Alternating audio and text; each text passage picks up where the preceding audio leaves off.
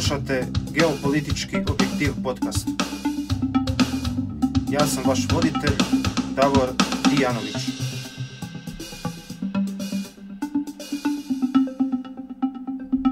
Pozdrav svima, slušate 17. epizodu podcasta Geopolitički objektiv. Ja sam Davor Dijanović, novinar, publicist i vaš komentator. Nakon prošle tjedne pauze, bio je nam je veliki tjedan, e, pa sam odlučio malo odmoriti. Evo nas ponovno u podcastu. Još uvijek traje uskrsna osmina, pa vam svima čestitam uskrs. E, bio je ovo jedan od najčudnijih uskrsa od kad većina nas pamti. Mjere borbe protiv pandemije koronavirusa su još uvijek na snazi. E, otežano je kretanje, e, crkve su zatvorene, međusobni susreti su svedeni na minimum i sve to skupa većini ljudi već pomalo ide i na živce. Svi očekujemo što skoriju normalizaciju svakodnevnog života, naravno očekuje se i normalizacija ekonomije. E, to je proces koji će nažalost vrlo vjerojatno dugo trajati. Recesija će, to je sada već skoro pa nedvojbeno, prerasti u depresiju. Zbog pandemije svjetsko gospodarstvo palo onako naglo, kako je zadnji put palo tamo 30. godina prošloga stoljeća.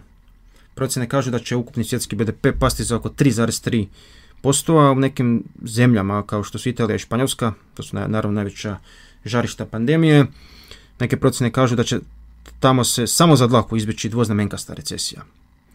E, postoje izračuni da će u idealnom slučaju ova kriza svijet stajati oko 9 bilijuna dolara, a to je više nego što Njemačka i Japan zarade zajedno za godinu dana. E, još jedna usporedba, e, u prošloj krizi, tamo financijskoj 2008. godine, ukupni svjetski BDP je pao za samo, možemo sada reći, 0,1%, a sada će pasti za 3,3%.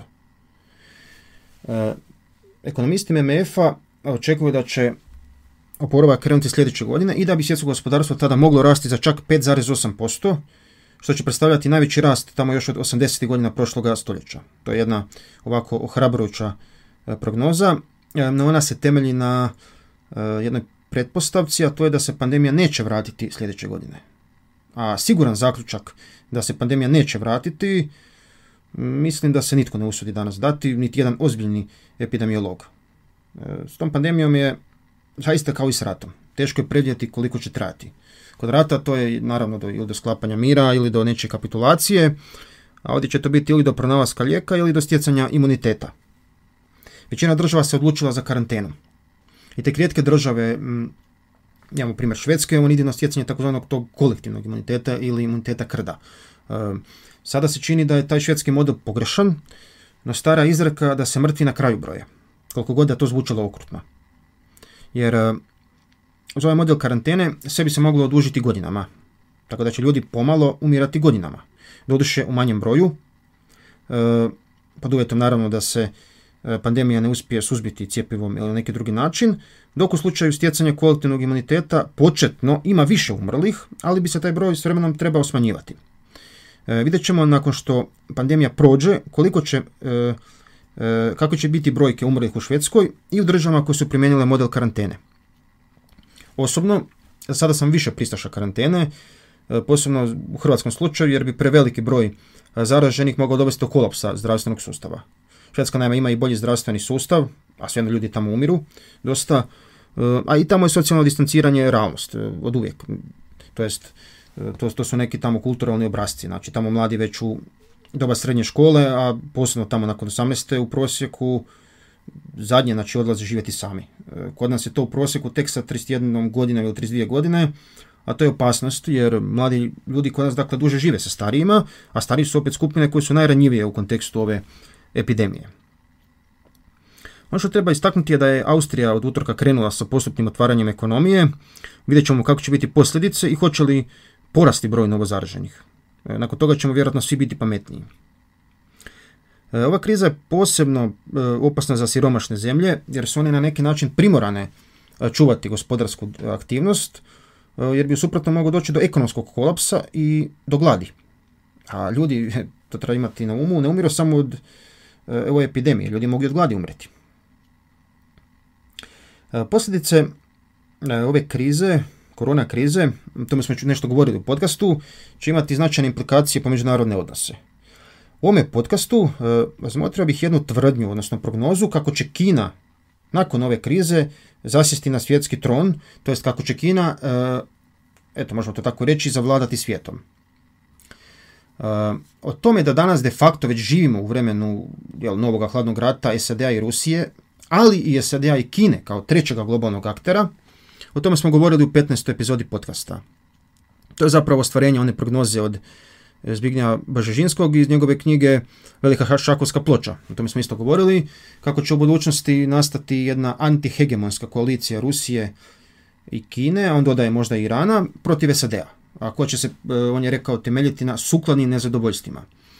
Bažežinski u toj knjizi piše i e, kako bi ta e, antihegemonska svojevrsna koalicija bila predvođena Kinom. I to je danas upravo tako. Rusija nedvojbeno vojno sigurnosna i diplomatska velesila. No ona jednostavno ne može voditi ekonomsku utakmicu s Amerikom. Jedina država koja to može, koja ima za to kapacitete je Kina, i toga je recimo jako dobro svjestan Donald Trump. On je još mnogo ranije Kinu označio kao glavnu prijetnju za svjetski poredak predvođom SAD-om. Posljedica toga su naravno bila, je bila i ona, onaj trgovinski rat tamo započet 2018. E, godine i tu se naravno sve češće govori o takozvanoj Tukididovoj zamci, to jest opasnosti od mogućeg sukoba između, e, između Kine i SAD-a kao sile u usponu i sile u padu. Kao svojedobno između Atene i Sparte. E, povijesno iskustvo nas uči da su neke prijašnje epidemije uzrokovale značajne promjene u međunarodnim odnosima. E, naime, e, to sam podsjetio baš u kolumni za direktno portal, znači portal direktno, Atena je preživjela svojedobnu epidemiju uz veliku smrtnost i na kraju je izgubila rat i prestala biti glavnom silom među grčkim polisima. Takozvana Galenova kuga, to je bila pandemija malih ili velikih bugnja, nije još do kraja potvrđeno, je udarila Rimsko carstvo tamo između 165 do 180. godine e, poslije Krista i umrlo je 5 milijuna ljudi. Tada je carstvo demografski opustošeno, vojska je bila desetkovana, a sjeverne granice su tada postale neobranjive. I tada se počinju za obranu granica unamljivati barbarski najamnici i upravo je ova pandemija, smatraju tako neki povjesničari, bila okidač za kasniji proces raspada Rimskog carstva. Naravno, i danas se govori o propasti zapada, neki onda ironično poručuju kao kako taj zapad eto već najavljuje se dugo propada, ali nikako da propadne, no kao i rimsko carstvo, kao i u slučaju rimskog carstva, to je riječ o procesima. Znači to su procesi. E, također i kasnije pandemije, imali smo tamo kugu u 14. stoljeću ili 17. su ostavile velike tragove i uzrokovale su velike vjerske, to sam dovezao recimo na 30-godišnji rat, ali i geopolitičke, ekonomske, društvene i druge lomove i fragmentacije. E, transfer te svjetske moći prema azijsko-pacifičkoj regiji je realnost. Već nekoliko godina, naime još i Obamina administracija to prepoznala i donijela je plan strateškog zaokreta prema azijsko-pacifičkoj regiji. I postavlja se sada pitanje hoće li ova kriza taj proces ubrzati? Jer obično su krize e, dobri, ono, dobar instrument da se neke stvari e, bolje vide i da se ubrzaju. Nedavno je u Americi se iznijelo mišljenje u Foreign Affairs da je da Kina taktizira i da koristi ovu krizu kako bi preuzela vodstvo u svijetu. A američki poznati magazin Foreign Policy je to je njihova kvalifikacija je angažirao vodeće svjetske mislioce koji su iznali svoja promišljanja o tome e, kako će biti posljedice krize po međunarodni poredak. Većina njih smatra da će se ubrzati prijenos moći prema Kini i da se e, krećemo prema sinocentričnoj globalizaciji. Međutim, e, znači li to da će Kina zavladati svijetom? Je, iako e, dopušta mogućnost da se u nekom smislu krećemo prema kineskom stoljeću, ja osobno smatram da Kina nema kapacitete za to da postane globalni hegemon. Znači, ona može postati najmoćnija sila, ali smatram da nema kapacitete da postane globalni hegemon. Imamo neke povijesne primjere. Recimo, Velika Britanija svoju moć temeljila na primarno na snazi oružja, a manje na mekoj moći. Iako je na meku moć se više kasnije oslanjala. Uh, uh, Amerika je opet svoje interese ostvarivala vojnim putem i danas je to najsnažnija vojska na svijetu, no velikim dijelom se američka hegemonistička pozicija temeljila i na mekoj moći. Dakle, tu govorimo primarno o snazi dolara, to je jedan geoekonomski element, ali i o medijsko-kulturnoj promičbi. E, dakle, e, mislim da je to svima poznato, to je jednostavno stvaranje slike američke izuzetnosti, moralne superiornosti i onoga što se zove American Way of Life. Ljudi iz Amerike i danas nerijetko imaju sliku Amerike kao jedne države u kojoj se može uspjeti. Ljudi danas kad emigriraju, ne emigriraju ne znam, u, u Kubu, niti odlaze u Rusiju, čak nego idu u Ameriku. Znači ta jedna slika i dalje ostala. Kina to jednostavno nema. Nikome, a posebno državama koje su živjele u totalitarnim poredcima, nije privlačan e, autoritarni režim koji se današnji jeli u Kini, koji se provodi putem sustava umjetne inteligencije, to je takozvani taj model društvenog kredita, unutar kojega se de facto ljudima mjeri njihova moralno-politička podobnost. To je jedan termin iz doba Jugoslavije koji je dobar za opisati što taj sustav e, društvenog kredita jest. E, takav model sigurno ne privlači ljude. S druge strane, iako Kina snažno jača svoju vojsku, posebno zrakoplovstvo i mornaricu, prošle godine je stavilo pogon i drugi nosač zrakoplova, a nosači zrakoplova se ne rade ako ne postoje ambicije izvan svog teritorija. Dakle, unatoč tome, ona vojnim putem ne može postati globalni hegemon. I američka i ruska vojska su snažnije od kineske vojske, a danas sutra, ako bi kineska vojska postala prejaka, tko zna, možda bi se SAD i Rusija vratile geopolitici ravnoteže snaga i ja osobno uopće ne isključujem mogućnost e, njihove suradnje e, na ograničavanju Kine. Danas, naravno, SAD ističe Rusiju kao glavnog protivnika, Rusija snažno surađuje s Kinom, tko je mogao tamo 60. godina 20. stoljeća predvidjeti recimo da će se napraviti savez između SAD-a i Kine protiv Rusije? Dakle, ništa nije isključeno. Kini dakle nedvojbeno nedostaje taj vojni element e, za postizanje pozicije globalnog hegemona. Posebno, kažem, s obzirom na kapacitete SAD-a i Rusije.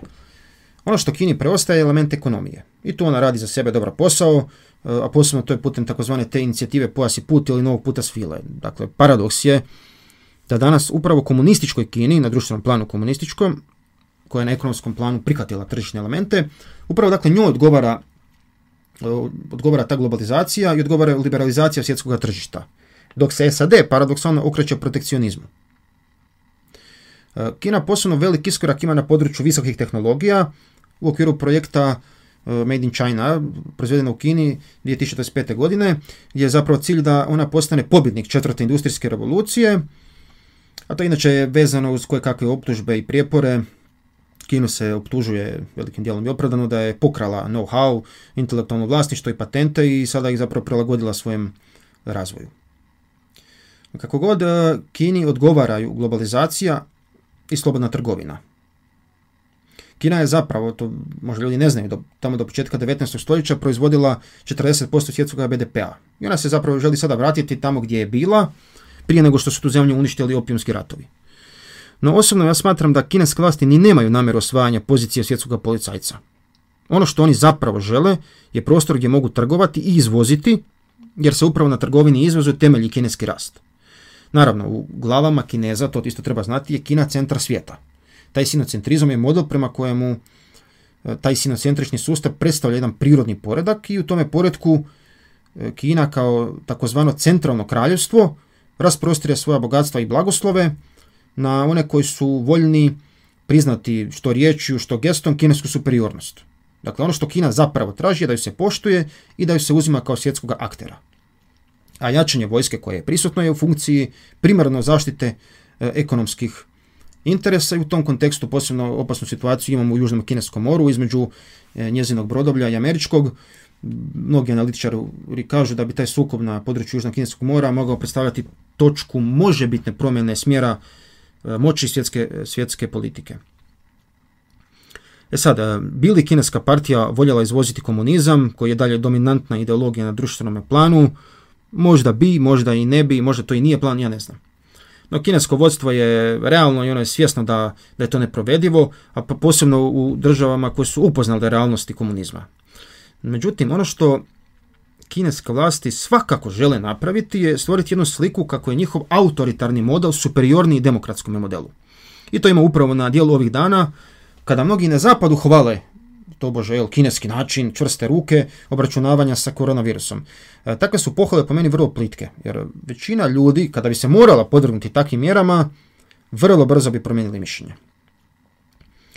E, no da bi upravo taj kineski model mogao biti uzor na zapadu u budućnosti, mogli smo doznati još 2013. godine, tada je naime u Hong Kongu održan jedan skup, to je institut za novu ekonomsku misao, E, i tada su tamo sudjelovali brojni Nobelovci, bili su i povjesničari, sociolozi, ekonomisti, politolozi i oni su zaključili da je demokracija na izdisaju i da je budućnost u dorađenom kineskom modelu e, političko-ekonomskog sustava.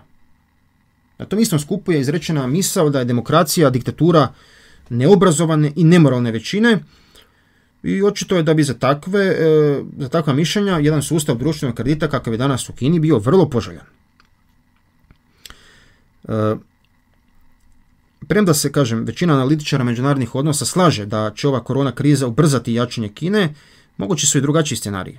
E, ovo nije prva epidemija koja dolazi iz te države, iz toga se javljaju glasovi da bi trebalo doći do preispitivanja te jedne strukture međunarodne ekonomije i toga dugačkoga opskrbnog lanca koji u većini slučajeva danas počinje upravo u Kini. U Kini se danas proizvodi većina zaštitnih maski, antibiotika, lijekova i tako dalje i neki recimo Američ, e, to jest njemački zastupnici, konkretno jedan iz CDU-a je rekao da bi trebalo vratiti dio proizvodnje na zapad, pa i po cijenu da će troškovi proizvodnje biti veći. Naime, desetine milijuna radnih mjesta su svojedobno pobjegle u Kinu i zemlje takozvanog trećeg svijeta, samo iz industrijskih središta SAD-a, od Pittsburgha, Clevelanda, Detroita i tako dalje.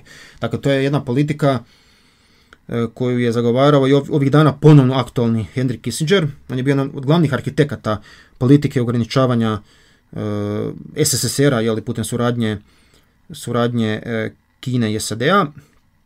Eh, on danas označava Kissinger, jeli, Kinu kao protivnika, no upravo je ovako snažna Kina i njegovo čedo. Kažem, spominjem ga jer se neki dan javio jednim člankom u Wall Street Journal i najavio je da će da nam dolazi jedan politički i ekonomski kaos i potpuna promjena svjetskog poredka. Kako god, ja mislim da u cijeloj ovoj pripovesti ne treba podcijeniti Ameriku. E, harvardski profesor e, Joseph Nye smatra da će SAD u budućnosti ipak imati određene prednosti pred Kinom. On smatra prije svega da tu riječ o energetici. SAD je danas najveći svjetski proizvođač nafte. Naravno, trenutna, ekonomska, e, trenutna naftna kriza ne ide u korist toga, jer se ta proizvodnja temelji na proizvodnji nafte iz škriljaca, a takvom načinu proizvodnje ne odgovaraju niske cijene nafte. Također, e, kao prednost ističe se visoka tehnologija, jer sada i dalje ima prednosti i u biotehnologiji, i nanotehnologiji, pa i u umjetnoj inteligenciji, posebno u slučaju istraživanja i razvoja. E, također, tu je obrazovanje od 20 e, vodećih svjetskih sveučilišta, 16 su američka, nijedno nije kinesko. Također, tu je dolar. 64% svih svjetskih deviznih rezervi koje drže vlade diljem svijeta je u dolaru, a samo 1,1% u kineskoj valuti, a naravno tu su i geografske prednosti jer je naravno SAD okružen oceanima i sukladno tome ima manje neprijateljsko okruženje. Također, ne treba zanemariti još jedan faktor. To sam isto nedavno naglasio u svojoj kolumni, a to je da SAD ima iznimno veliku moć prilagođavanja i iznimno veliku moć geopolitičke, vojne, gospodarske, intelektualne i svekolike mobilizacije. Evo, ilustracije radi američki autor Viktor Hansen ovih dana u svojoj kolumni podsjeća da on podsjeća, znači, dakle, u trenutku napada na Pearl Harbor, američka vojska brojila je samo pola milijuna pripadnika, do kraja rata narasla na 12 milijuna. Na početku rata Amerika imala 7 nosača zrakoplova, a na kraju rata 27 nosača zrakoplova i 72 prateća nosača.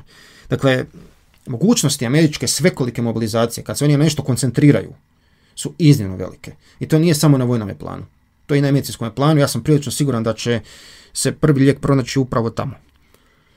E, ja znam da mnogi ne vole Ameriku, nisam ja oduševljen nekim njezinim eksperimentima na Bliskom istoku, no podcjenjivati Ameriku je pogrešno. A posebno je pogrešno, a da ne kažem iracionalno, ustirati na nekakvoj amerikanofobiji, naravno ja sam protiv i rusofobije, e, koja je pustila danas maha kod nas, a da ne govorimo naravno o nekim susjednim državama, recimo Srbija, tamo je antiamerikanizam toliko snažan da prelazi u patologiju. Sjećam se svojedobno nakon rušenja blizanaca bilo je čak predloga da se podigne sporazum, e, da se podigne kip o samom Bin Ladenu. Dakle, to je vrlo bizarno. Dakle, međunarodnu politiku e, pogotovo male države koje trebaju surađivati sa svim velikim silama, dakle nama treba i suradnja sa SAD-om i sa Rusijom i sa Kinom, znači međunarodnu politiku treba uvijek sagledavati racionalno, to je kod nas govorio Matoš za unutarnju politiku, da se šah, politički šah igra glavom, a ne srcem, a tu su bilo kakve emocije, emocije neke vel, prevelike i racionalne. E, što nam tu budućnost donosi, teško je predvidjeti, ja osobno ja smatram da, da će doći do stvaranja multipolarnog svijeta, ali da će u njemu prije svega najveću moć imati SAD i Kina. Rusija će imati isto važnu ulogu kao jedna vojna i diplomatska sila, a s vremenom vjerujem da će Indija postati jedan snažni faktor, iako je čitava njihova ideologija i koncepcija takva da, da jednostavno Indija ne teži nekom globalnom projiciranju moći. E, stvaranje takvog novog poretka će naravno zahtijevati i dogovore velikih sila. I u doba najvećih kriza uvijek su postojali kanali komunikacije i suradnje. Znači, ni u vremenu hladnog rata ti se kanali nisu nikada gasili. A ti će kanali uh, u budućnosti, po mom dubokom uvjerenju, se morati proširiti. Jer mi smo sada zapravo u stanju jedne krize, kako da kažem, uh, znači stari poredak umire, a novi se još ne može roditi. Dakle, u takvim među razdobljima jednih tektonskih lomova, koji nedvojbeno postoje na svjetskoj sceni, geopolitičkoj i sigurnosnoj, potrebno je mnogo komunikacije kako bi se izbjegnule neke sigurnosne katastrofe. Očekuje nas neki novi Berlinski kongres ili možda neka nova Jalta gdje će, gdje će velike sile dogovoriti podjelu utjecaja, to nam možete vidjeti. E, mogućnostima dogovora ćemo se sigurno baviti u nekim od sljedećih podcasta. Evo na kraju vas pozivam da se pretplatite na moj YouTube kanal. E, podcast možete pratiti na Mixcloudu i na nekim drugim audio platformama.